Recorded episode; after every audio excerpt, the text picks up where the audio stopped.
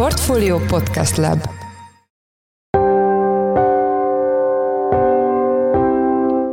Mindenkit üdvözlünk, ez a Portfolio Checklist december 20-án szerdán. A mai műsorban a 2023-as hazai makrogazdasági helyzettel, illetve a magyar gazdaság szerkezeti kihívásaival foglalkozunk. Mit lehet tenni? Hát nyilván osztani, szorozni kell, és ami fenntartatatlan, ott be kell húzni a féket, nem pedig a gáz kell nyomogatni.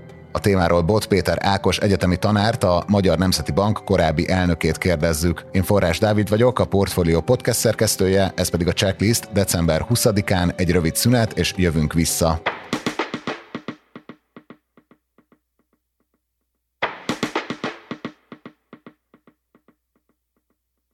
Bár végleges adatok még nincsenek, aránylag tisztán látszik a 2023-as hazai makrogazdasági helyzet volt, amiben le tudtuk követni a pozitív európai trendeket, vége a recessziónak és enyhültek a 22-es egyensúlytalanságok, de a politikai kockázat továbbra is nagy és elemzői szemmel nehezen megbecsülhető. Egyebek mellett erről írt a portfólión szerdán megjelent elemzésében Bot Péter Ákos, egyetemi tanár, a Magyar Nemzeti Bank korábbi elnöke, aki itt van velünk. Jó napot kívánok, üdvözlöm a műsorban. Jó napot kívánok! Az első kérdésem, hogy miért van jelentős hatással a, a magyar gazdaságra a nagy hitelminősítők besorolása, milyen kihívásokat jelentenek a, a mostani értékelések?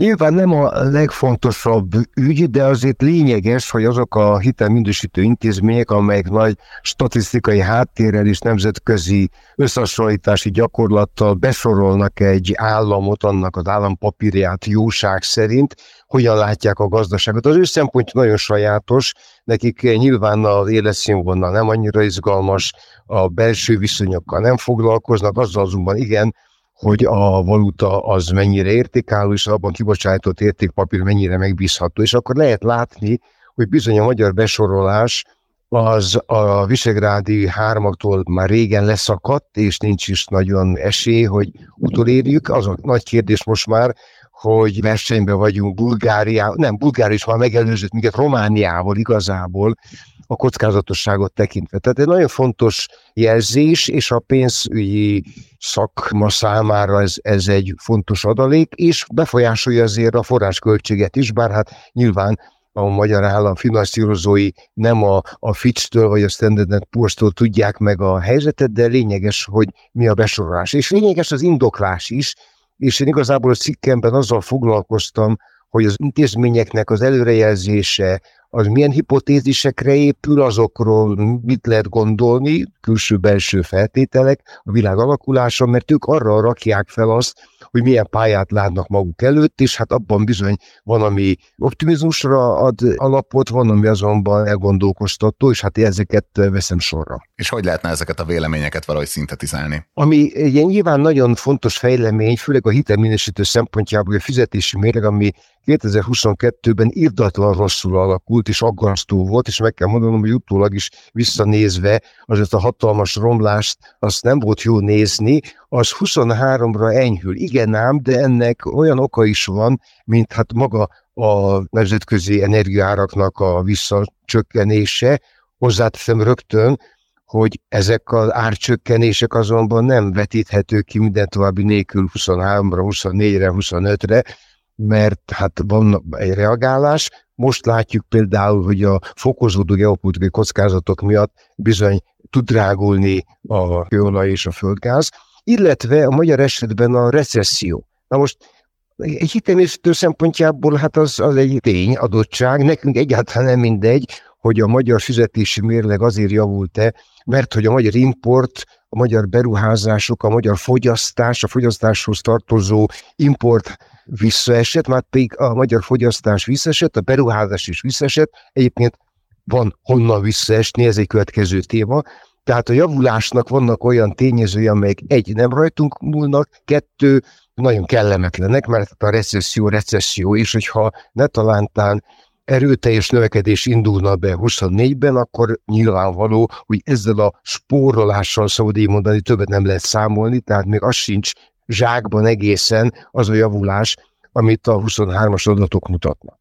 Ugye említette, ugye a beruházások nagyon fontos részt tesznek ki a magyar gazdaságban. Ez a beruházás vezéreltség, ez hogyan különbözteti meg a magyar gazdaság szerkezetét az uniós fősodortól? Na most az írásomnak ez a fő gondolata és menete, ugyanis a hitelminősítők is azt írják, hogy hát van nagy államadóság, elég nagy, azzal van probléma magyar állam működésével, van ez a, ez a politikai kiszámíthatatlanság, a unortodoxia, ami lényegében azt jelenti, hogy nem értik, hogy itt mit csinálnak a döntéshozók, de mondják ők, a gazdaság szerkezete jó, mert például nagy a beruházási hányad, és jön a külföldi tőke és akkor én most a külföldi tőkét nem említem, mert azért annak a szerkezetéről volt alkalmam írni, szólni a portfolio.hu-n, különösen ugye a ázsiai hátterű, nem nagy hozzáadott értékű, de igen energiaigényes technológiák kapcsán, hanem általában az a mondat, hogy a beruházási ráta, ami jó magas Magyarországon, voltak olyan évek, amikor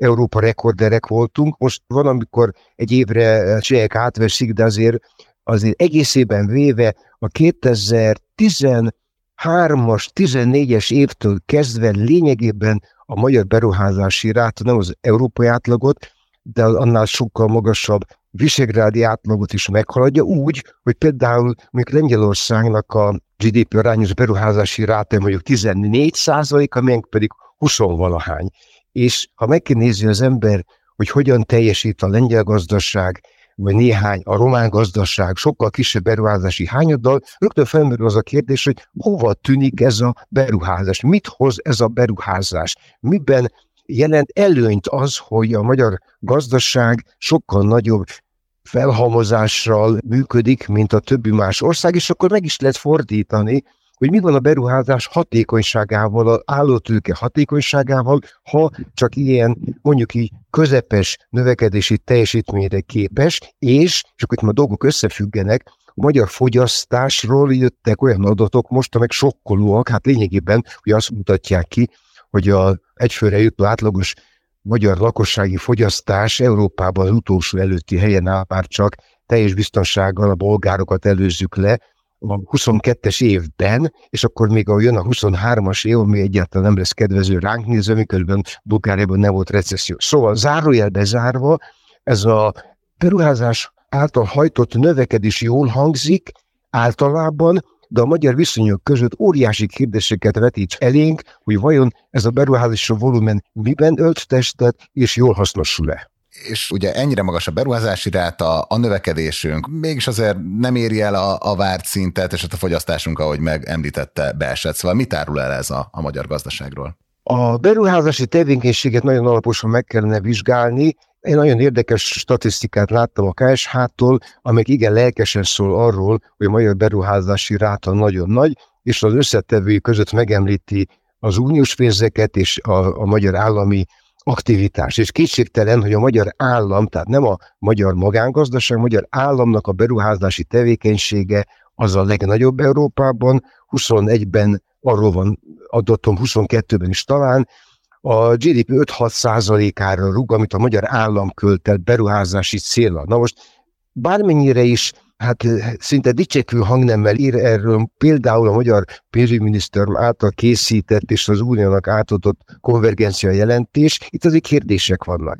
A állami beruházások egy része, hát valljuk be, nem egészen kemény költségvetési fegyelem miatt, Kornai János idézve puha költségvetési korlát mellett néha túlkölt. Tehát azok az összegek, amik bekerülnek, azok egyáltalán nem biztos, hogy tartalomban stimmelnek. Madár István makroelemző írt egy nagyon fontos cikket arról, hogy ráadásul, miután itt nincsen annyira verseny, itt van egy túlárazás, egy árszint növekedés, ami miatt a beruházásnak a tényleges műszaki tartalma, merituma az egyáltalán nem olyan nagy, mint ami a statisztikában megjelenik. És akkor a harmadszor vagy negyedszer, hogy hát mi van e mögött, mi készül belőle, és akkor bizony-bizony a KSH által tíz évre visszamenő adatelemzés azt mutatja ki, hogy nem a feldolgozóipar dübörög ám, tehát azt gondolnánk, hogy hát nagy a beruházási ráta, mert ugye a, a jönnek a külföldi cégek és beruháznak, hát átlag fölötti kétségtelen, míg mondjuk a vízügyi szektorban kisebb a beruházás 19-ben, mint 2010-ben. Hát azért az elgondolkoztató. A legnagyobb mérték az az állami gazgatásnak 250 százalékos növekmény, és hát egy olyan fura szektornak, amiben, és a, minket hallgatók ki fogják találni,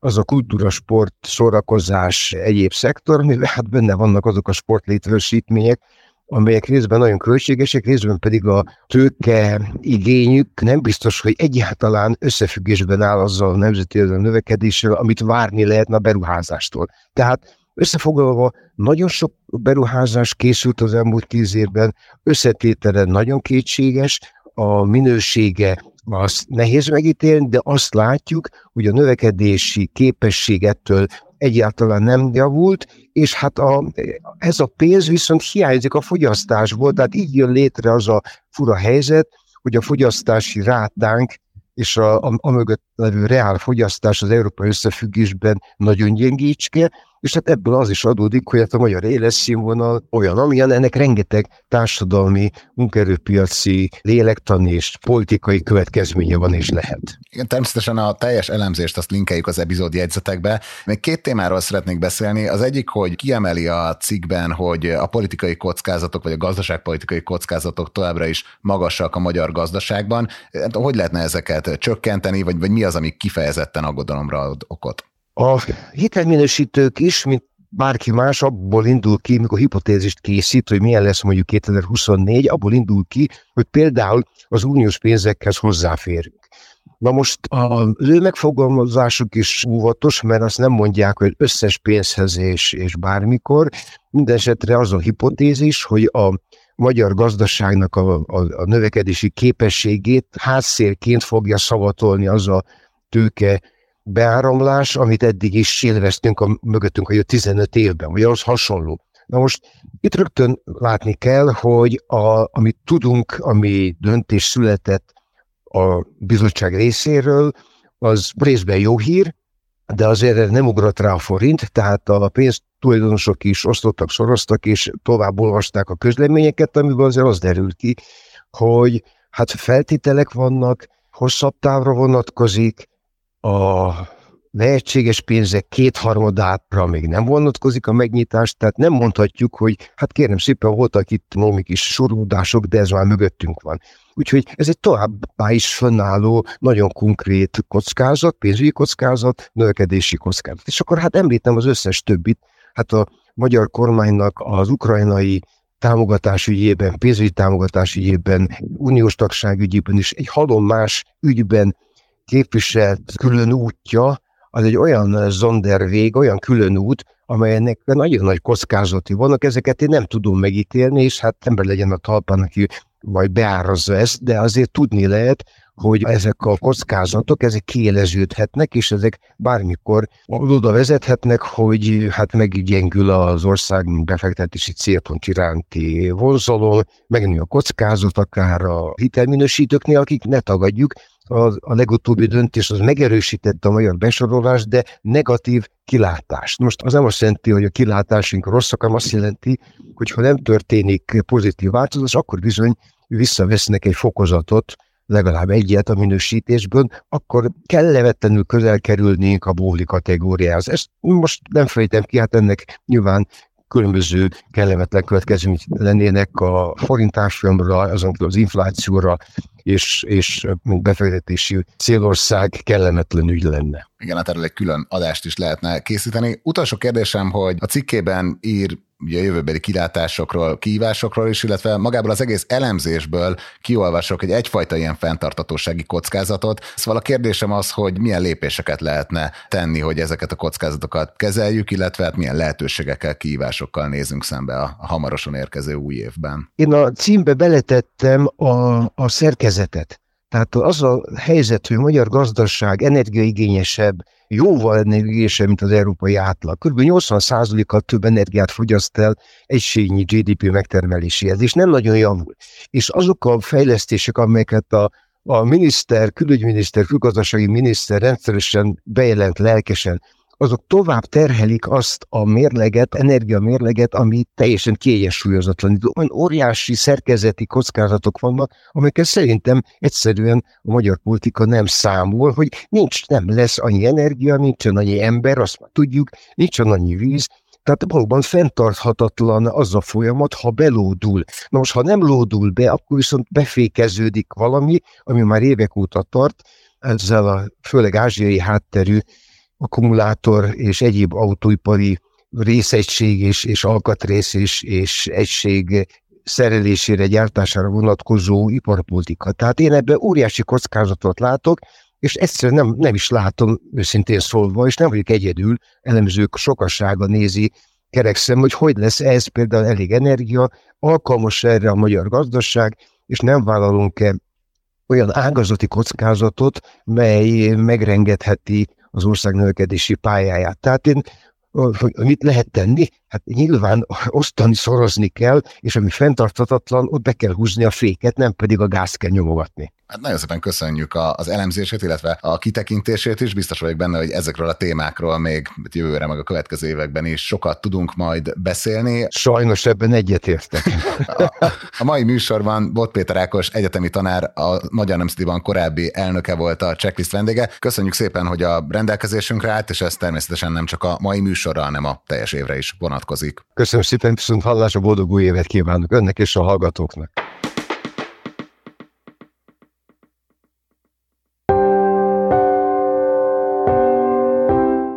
Ez volt már a Checklist, a Portfolio munkanapokon megjelenő podcastje. Ha tetszett az adás, iratkozz fel a Checklist podcast csatornájára bárhol, ahol podcasteket hallgatsz a mobilodon. A mai adás elkészítésében részt vett Bánhidi Bálint, a szerkesztő pedig én, Forrás Dávid voltam. Új adással holnap, azaz csütörtökön jelentkezünk, addig is minden jót kívánunk, sziasztok!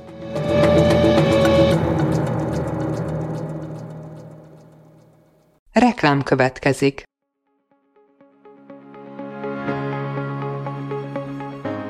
Raúl Müller Lajos vagyok, az Agrárszektor főszerkesztője. Májusban két tematikus konferenciát is rendezünk Kecskeméten az agrofood szektor szereplőinek. A május 22-én tartandó Portfolio Agrofood 2024 konferencia az élelmiszeripari vállalkozások, beszállítóik, a szolgáltató cégek és a kereskedők számára nyújt egyedi betekintést az aktuális trendekbe. A május 23-án megrendezendő Agrofuture konferencia pedig egyedülálló módon tematikus formában foglalja össze a hazai agrárgazdaság fenntarthatósági követelményeit és innovációs lehetőségeit.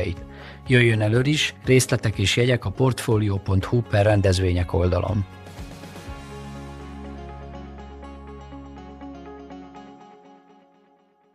Reklámot hallottak.